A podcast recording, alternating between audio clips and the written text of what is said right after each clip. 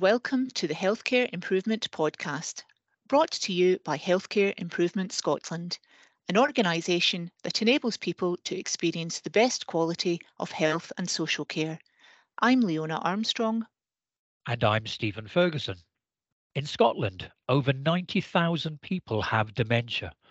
Globally, the number of people living with dementia is expected to increase to 153 million in 2050.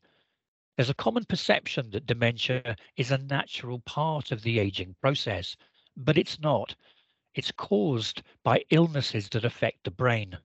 It can affect every area of human thinking, feeling, and behavior, but each person with dementia is different.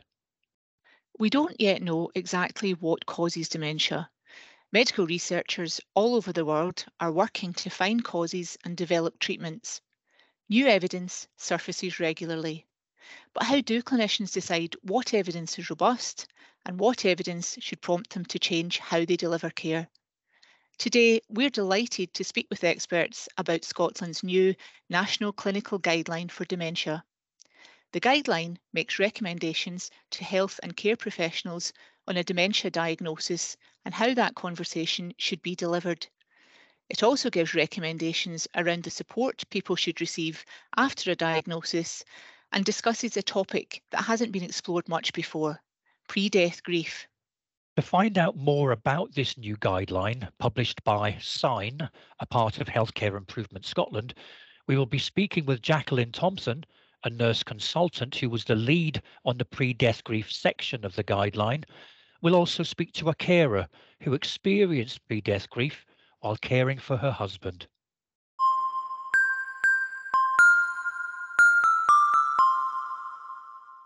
But first, we'd like to start by welcoming Dr. Adam Daly, an Associate Medical Director and Consultant in Old Age Psychiatry. He was also Chair of the Guideline Development Group. Adam, if I could begin by asking you how the guideline came about and why is now the right time to produce a new guideline? Hi, Leona. Thanks very much for asking me to come along and speak about this. It's a, a really important topic and, and really essential to dementia care in Scotland, I feel. It grew out of a, a need, really, um, a need that we perceived because the previous guideline from SIGN had become out of date. And this was previously a guideline that clinicians in Scotland relied upon greatly. So there was definitely a gap there.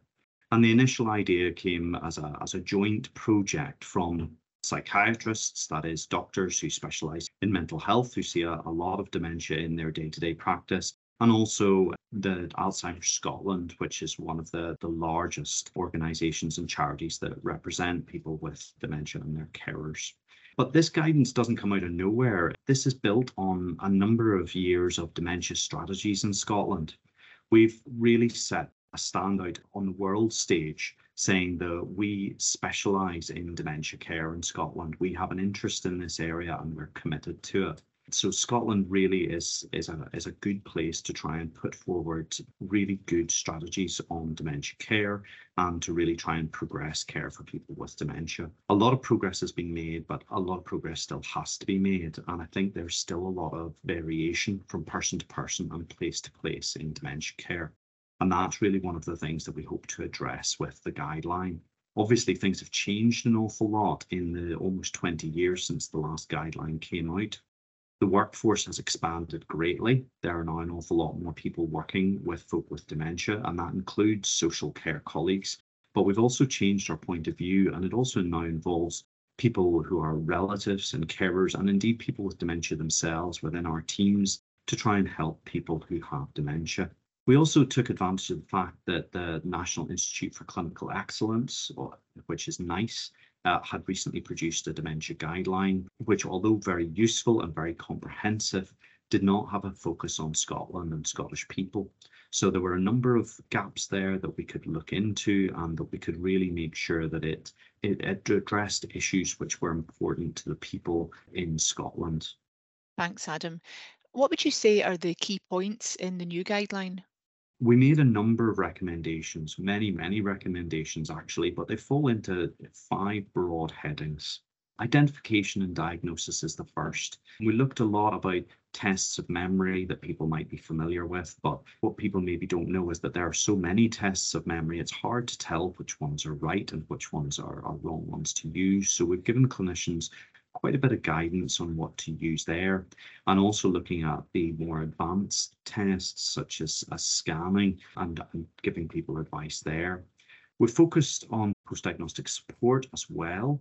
Uh, post-diagnostic support is something that was central to the very first dementia strategy in Scotland, but it's something which is still evolving and will continue to evolve forevermore as we learn how to do this better and we listen more to, to what people need as society changes and as, as people change. We've also done a fair bit of work in this on looking at minority groups as well and what they need for post-diagnostic support, for example, younger people with dementia. We looked at non-pharmacological support. So what that means is non-medication based treatment for dementia and the symptoms that people have as a result of dementia. And sometimes that can be difficulties with agitation, which can sometimes even lead to aggression and also sleep as well. These are important things for people as they live their lives so that they can try and live better lives and so that we can help them do that. The final two revolve around later stages in the illness. One is around grief and particularly the, the concept of pre-death grief. Um, and, and the other is around end of life care and planning. It is somewhat unknown, or, or perhaps people don't know about it as, as much as they should, perhaps, that dementia can be a life limiting illness. And because of this, people do need to plan ahead. Brave discussions need to be had, and we hope that this guideline will help people have those brave discussions that will mean that whenever the later stages of the illness does come, they and their families are better prepared and can make better decisions for them in the long run. So, going forward, then, Adam, how will this guideline benefit people living with dementia? Many of the questions we sought to answer in this guideline were actually proposed by people with dementia, their relatives, and their carers, either by ways of focus group or by people who have lived experience of, of helping somebody with dementia actually being part of the guideline group. So that focus means that a lot of what we included in the guideline will be directly relevant to people living with dementia. Those topics that I mentioned earlier hopefully will be of interest still to the wider community of people with dementia and clinicians and, and other care professionals who are helping them. But we aim to make those delivering the care thinking more broadly about what's happening. So not just about the stage of the illness that they're helping with, but about the whole journey that the patient will be on along with their family. We hope that it will standardise care so that everyone will receive the same good level of care. And we hope that it will encourage people to plan and think ahead so that they're better prepared for what is to come. There's a lot of information in the guideline about the support people should receive after a diagnosis of dementia. So, how will we make sure that the recommendations are followed? Well, this is a very challenging thing with any guideline because we can tell people what the best practice is, but it's difficult to make them adhere to those guidelines. The first step really are things such as we're doing today is to try and help people know more about this guideline, make sure that people are aware of it and make sure that they can consult it. The documents are publicly available so anyone can get access to them and consult them and see what their care should be like. We will be asking health boards and health and social care partnerships to monitor their own actions with regard to this guideline and try and make sure that they're actually adhering to it. We're also going to work with Healthcare Improvement Scotland and in particular the Focus on Dementia team who have a programme of work which has been ongoing for many years with many successes uh, to help monitor this as well and to help with the implementation of it. And we're also working with Scottish Government um, we were liaising with them before the most recent dementia strategy was published, and we hope to continue liaising with them as future work plans are published with regard to the dementia strategy to make sure that we have the highest level of involvement in implementing this guidance. One new area in the guideline is a focus on pre-death grief for people with dementia and their carers. That's a term that you've just mentioned. Why was this regarded as an important area to focus on? This is something which people with dementia and their carers and, and relatives felt was largely neglected and something that maybe makes sense to folk out there, but is something that they maybe haven't thought about explicitly in the past. So this term of pre-death grief is related to the, the slow losing of a person over a number of years. As parts of their memory go and parts of their personality change, the, the person themselves changes and ceases to be the person in many regards that we used to know. I would say that there's often a part of the person still there, even to the very, very end, but it definitely does change. And that loss, the loss of the person to talk to, the loss of of that personality is something which carers and families and even people with dementia themselves see but don't see reflected or recognized. It is in much the same way as whenever a, a, a person dies, it is a, a very um, it is a very public occasion. Grief is expected and grief is acknowledged. But while the person is still living with dementia, that is a more difficult thing to try and communicate to friends and relatives, and particularly people who haven't experienced the loss that comes with dementia. So we hope that by making sure that uh, people are aware of this and that people feel able to talk about it, that we break down some of the stigma around this process um, and thereby allow people to get more support that they need as they're going through this pre-death grief. Some really insightful information there, Adam. Thanks so much for that.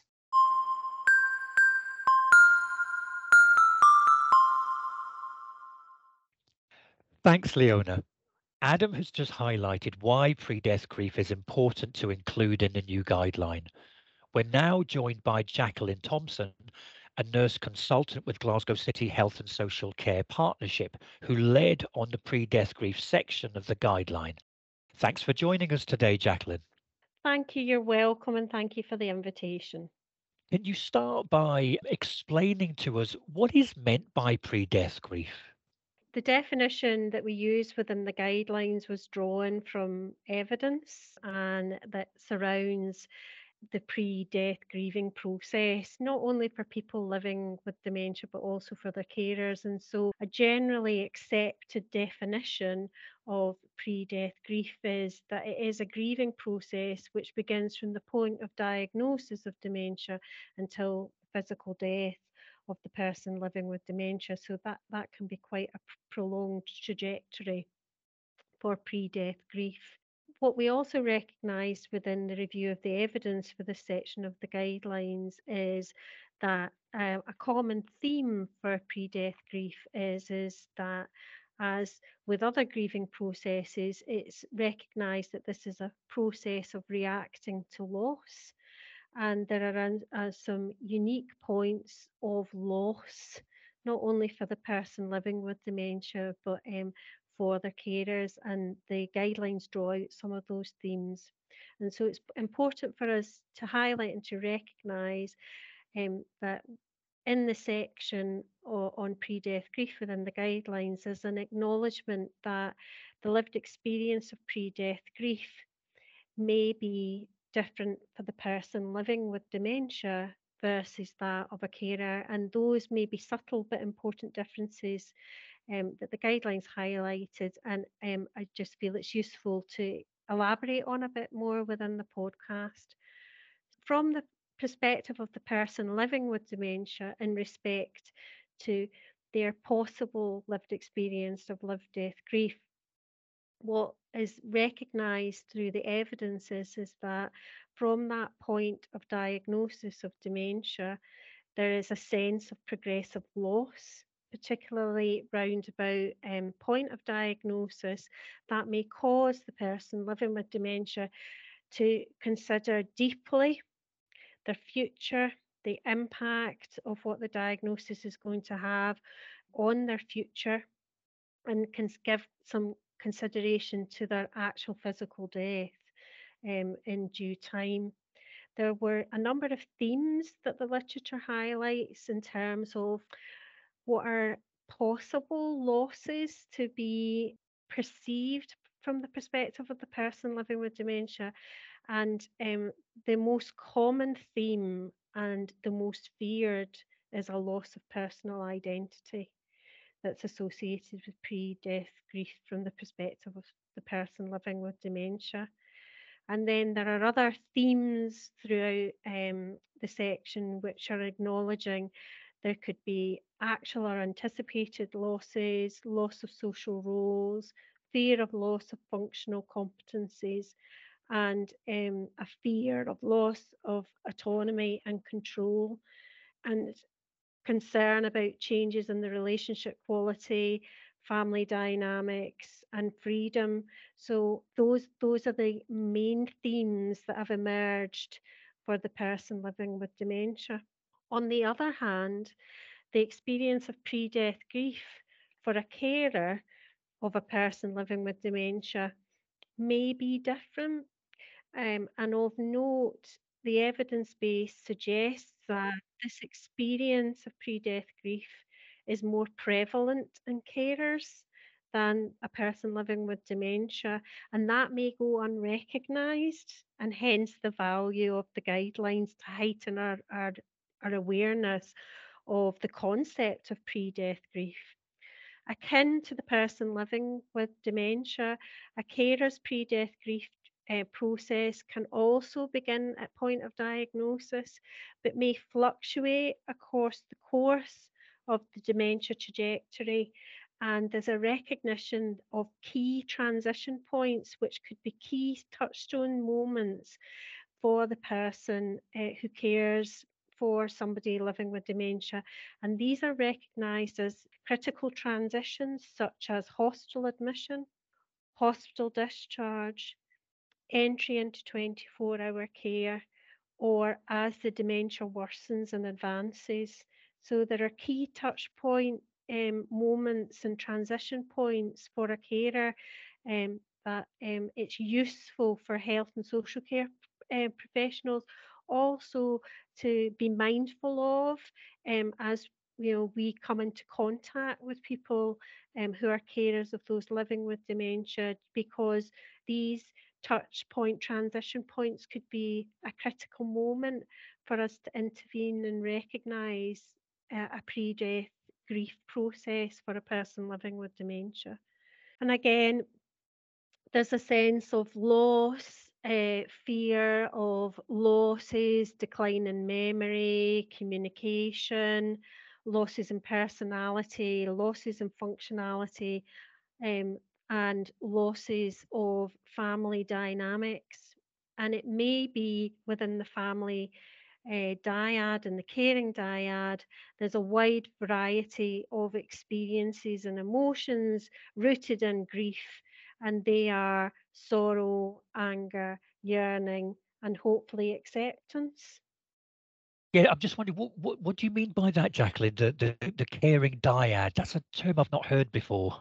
So it's the relationship between the person living with dementia and their their their carer. Right, So right, it, yes, that sort of it might that sort of relationship yes, between between one another, um, because um, as the dementia trajectory changes, so may the relationship between the person living with dementia and their cared one as the disease leads to sort of functional and cognitive losses and communication losses that can present um, additional challenges for the carer of a person living with dementia.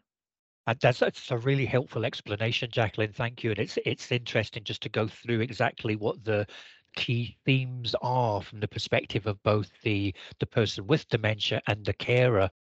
Can you tell me a bit more about why do you think it's important at this time that pre-death grief is included within the guideline?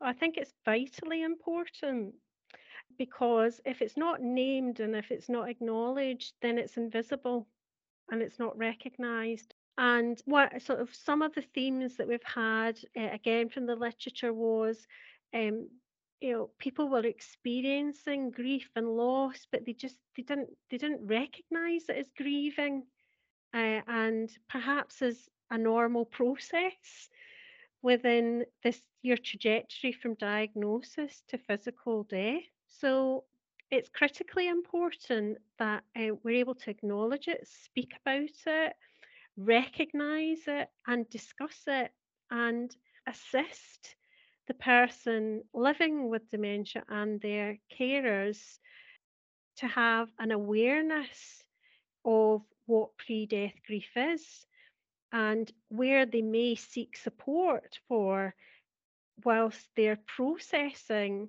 a pre-death grief journey for all um, and that's what um, the guidance is really helpful with signposting with so it heightens awareness it names it it acknowledges what may be commonplace experiences within the pre-death grief experience and where to seek out help and support if Mm. you if you're um, experiencing some of these symptoms. Can we turn then to the recommendations themselves that are in the guideline? C- can you tell us more about them? So yeah, so I've I've picked out some of the key recommendations.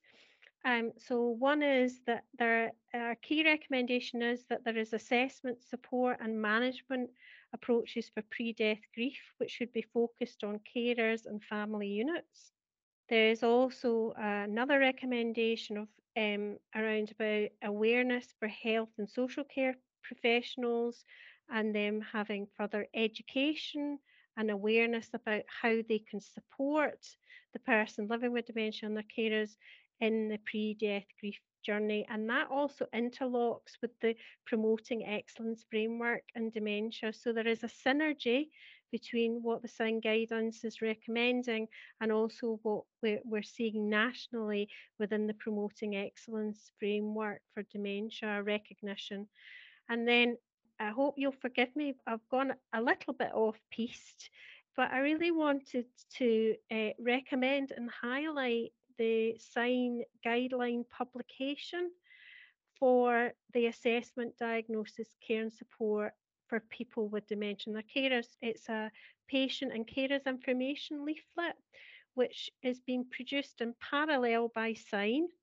And it's a person friendly, plain English distillation of the tome of the SIGN guidelines into quite a user friendly booklet for people living with dementia and their carers. And I heartily recommend signposting people to those guidelines because there's quite a nice um, section on pre death grief within those guidelines. And, you know, I, I think that will help conceptualize what pre death grief is. And again, there's an acknowledgement from quotations of carers and people living with dementia what their experience of pre death grief is like. So that might resonate with somebody. And in addition to that, it offers support and signposting as uh, within within that patient information leaflet. So not per se a guideline recommendation,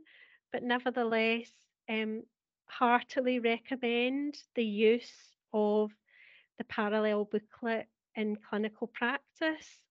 I'm more than happy for you to mention that, and we will um, make sure that there is a link to that document within the information that goes alongside this podcast episode. And we're also producing uh, an audio version of the patient version of the guideline as well so that people can access it that way if that is the way that they would prefer to do so.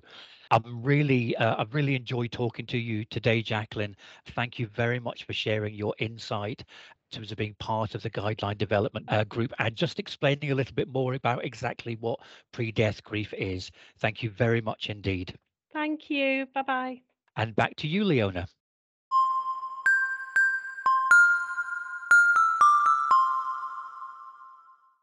We're now joined by Marion Ritchie, who's going to share her personal experience of dealing with pre death grief while caring for her husband Dave after his dementia diagnosis. Thanks for joining us, Marion, to talk about what I'm sure is a really emotional issue for you. Can you start by telling us about Dave and what happened after his dementia diagnosis? Yeah, thank you, uh, Leona, for inviting me to speak to you about this today.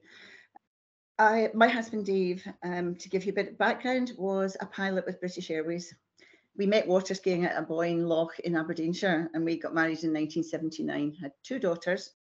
He was then a helicopter pilot with British Airways, uh, flying out to the rigs. Um, he had been a Navy pilot and then he transferred to fixed wing aircraft to 757s and he was flying all over the world.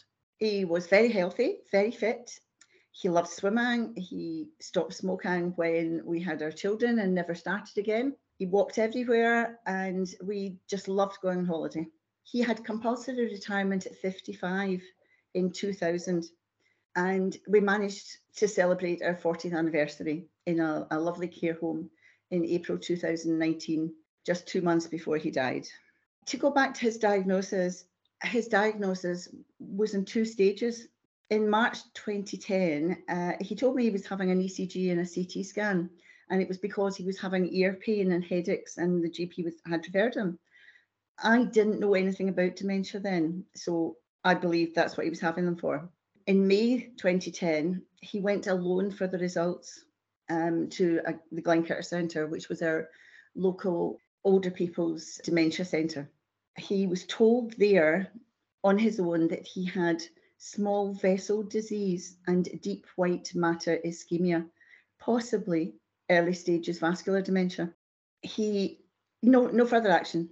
Just go away, um, back to the GP. GP will refer you when they think it's suitable. Going home, he met um, neighbours and they could see from his face that he was really upset. He was absolutely devastated because his mother had had vascular dementia and been diagnosed in his her 80s and she'd lived to 102 and he knew all about dementia. So for him this was a, a really traumatic event to be told this.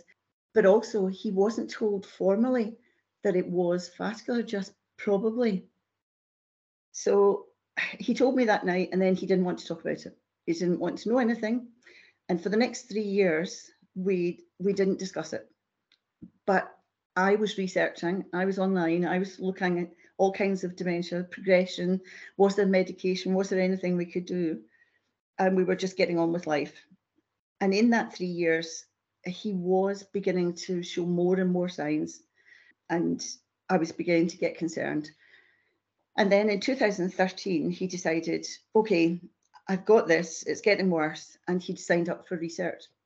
That was probably the worst thing he could have done because doing the tests on a regular basis, he began to realize just how much he was starting to deteriorate, all the things that were starting to affect him. And he was beginning to panic that it was going very fast and not at all like his mother's dementia, because everyone is different and everyone reacts differently to this disease. So all he could con- concentrate on at that stage was let's get wills done, let's get power of attorney, let's book funeral plans, and then let's just get on with it. But his GP had also retired. So that's I think that's why no one contacted him in those three years. So we, I managed to get him back to my GP and um, she sent him for tests. And this was 2014. So we, we had actually lost three whole years of doing anything that might have helped. When she referred him, we got a CT scan, we got a SPECT scan, because they weren't sure if it was mixed dementia. And in the end, because he was losing, he was also losing his speech. So in the end, he got a formal diagnosis of vascular dementia and aphasia. So again, back to Google, Mr. Google, and get what is all of this and what is definitely going to happen. And at that stage, he also had his driving license taken away. And for a man who drove everywhere and loved cars, and that was another big thing. Thanks for sharing that with us, Marion. Some really lovely reflective memories of you and Dave's time together and your marriage together, but obviously some very difficult memories um, as his illness progressed. When did you start experiencing this term pre death grief and did you know what it was?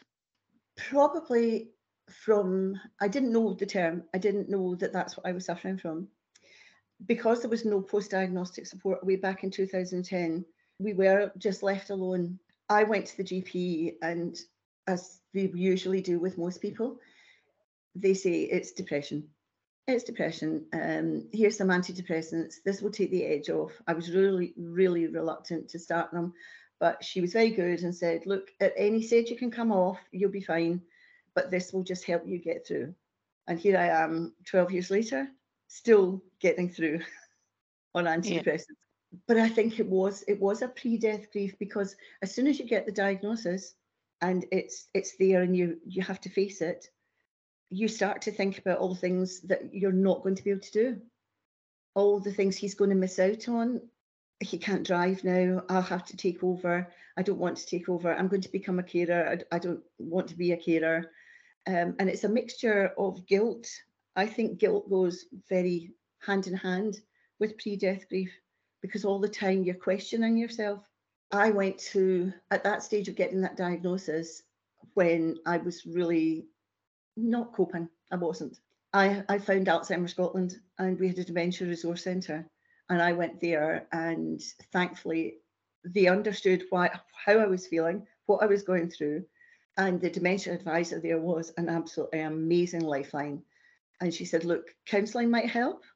Do you want to try it? So I had a, a few sessions of counselling and it just made me realize that it wasn't anything I had done. It, was, it wasn't anything he had done. It was just one of these things. You don't know who's going to get dementia. Let's make the best of it. Let's be organized. Let's plan for the future, but let's do as much as we possibly can. It it doesn't help because always in the background is that grief of what's not to be. So you, you've touched on some of the support that you were able to hook into at that that time, Marion. What support do you feel was available while you were going through this? Do you feel that there was adequate support in place? No, um, there, there, there isn't adequate support. Um, even when you go online, there is guidance on, on about dementia, but there there's nothing. To be honest, the best support was carer groups and being introduced through a dementia advisor. And then at 2014, post diagnostic support came in. So I got a link worker and having that kind of support, a one to one, one to one is the best ever. But having somebody who could signpost you to other groups, to support and counselling, to cafes that you could go to together, to activities. When the illness, as you're going through this illness process, and things are starting to become more and more difficult to handle. There is there is no real support, especially for younger people, especially for he was 65 at diagnosis and he died at 74, which is maybe maybe that's not thought of as young because 65 is now the old age limit. But services are not geared up for that age either. So you go to a cafe, but most of them are older people. You get to chat. Um, we also had to stop that when he his speech was becoming difficult and he couldn't form sentences. So then he was conscious he couldn't talk to people. It was great support for me because I had other people in the same position.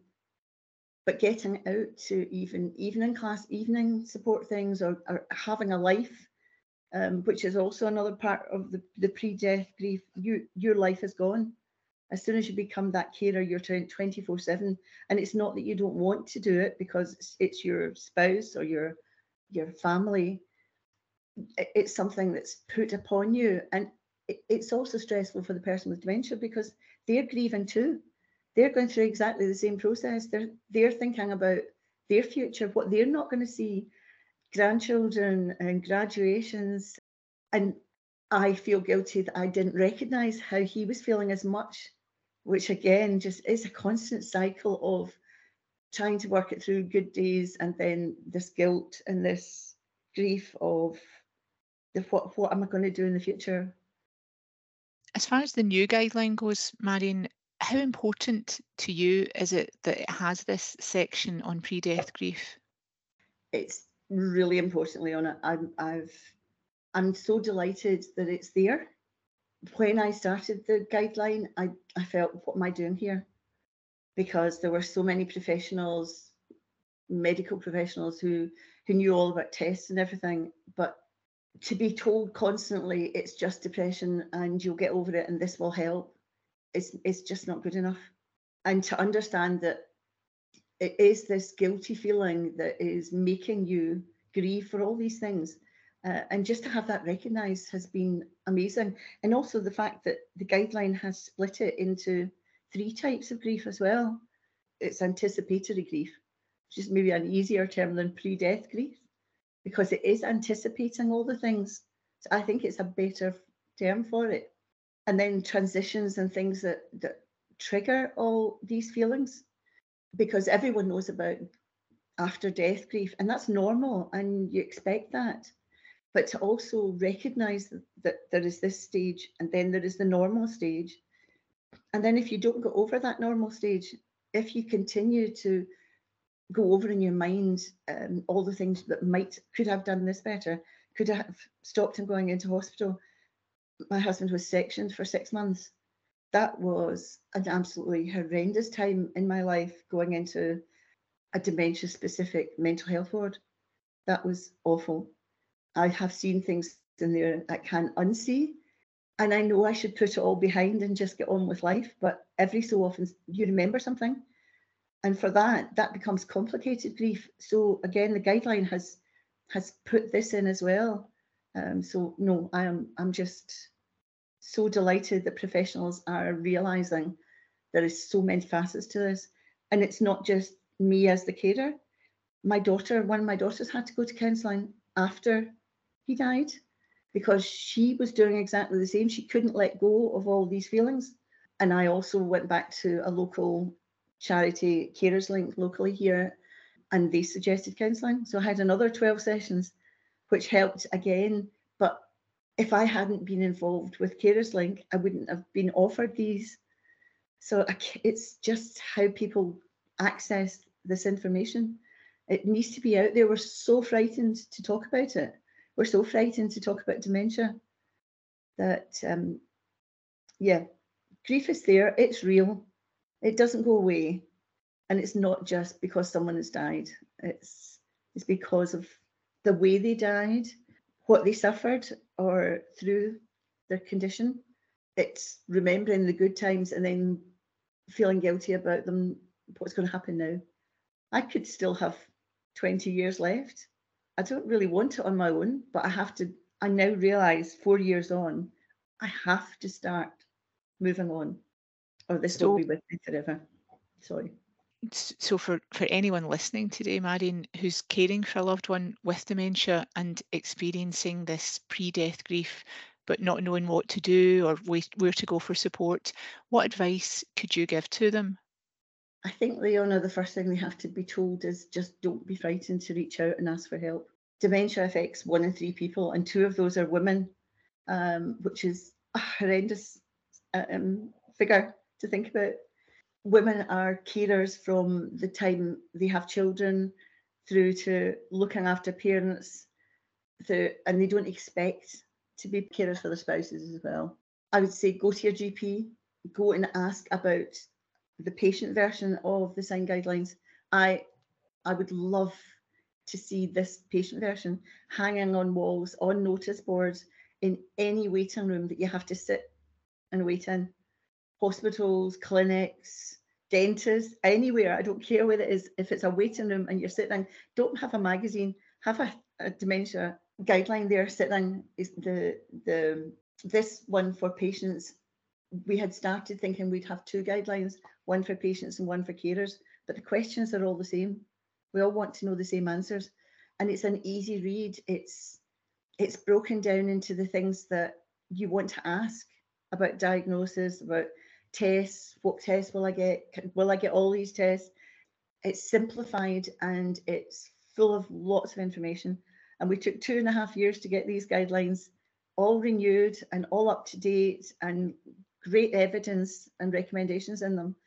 Let's get them out there and let's let's get people seeing them and talking about it. Thanks, Marion.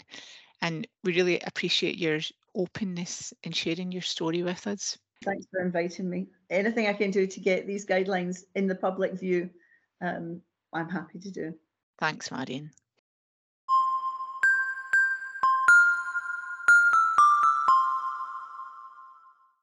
Thanks, Leona, and thank you, Marion, for sharing your story.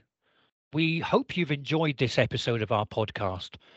As we've heard today, receiving a dementia diagnosis can be extremely hard for the person affected and for their support network. But hopefully, the new guideline will help health and care professionals make vital improvements for people with dementia and their carers.